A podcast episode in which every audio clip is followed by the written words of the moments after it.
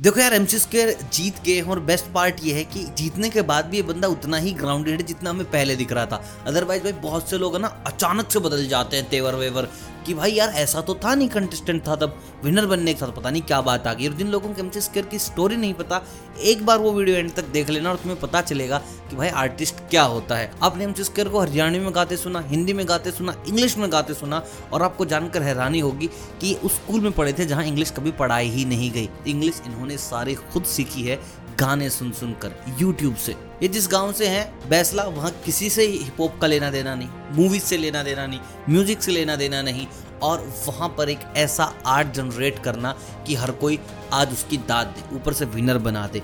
तो भाई, इनको समझ आ गया था कि बैसला में कुछ होना जाना नहीं।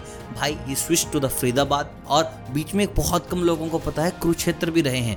वहाँ से भी इन्होंने म्यूज़िक तैयार किया है। और इनको सबसे पहले अप्रिशिएट करने वाले थे मुनावर फारूकी। इनके गाने पर ज़्यादा व्यू नहीं थे, लेकिन मुनावर को गाना पता चला, उन्होंने सुना।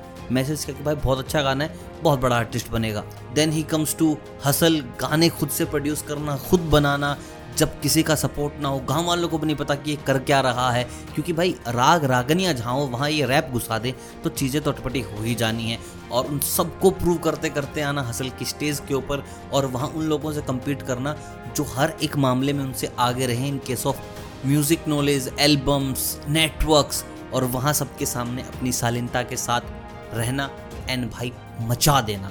भाई सारे गाने ऐसे हैं जो लोगों की याद हैं, बज रहे हैं और एम सी यही कह रहे हैं कि भाई आगे शायद ऐसा रखूँगा, एक हिंदी में आया गाना, एक हरियाणवी में आया, एक हिंदी में आया, हरियाणवी में आया, कुछ मिक्स आए, लेकिन सबको सबका फ्लेवर मिलेगा। मैं रुकने वाला नहीं हूँ। और हम चाहते हैं कि भाई एम सी रुके भी ना proud of Haryana and comment कर दो भाई एम सी के बारे में जल्दी से फेवरेट गाना।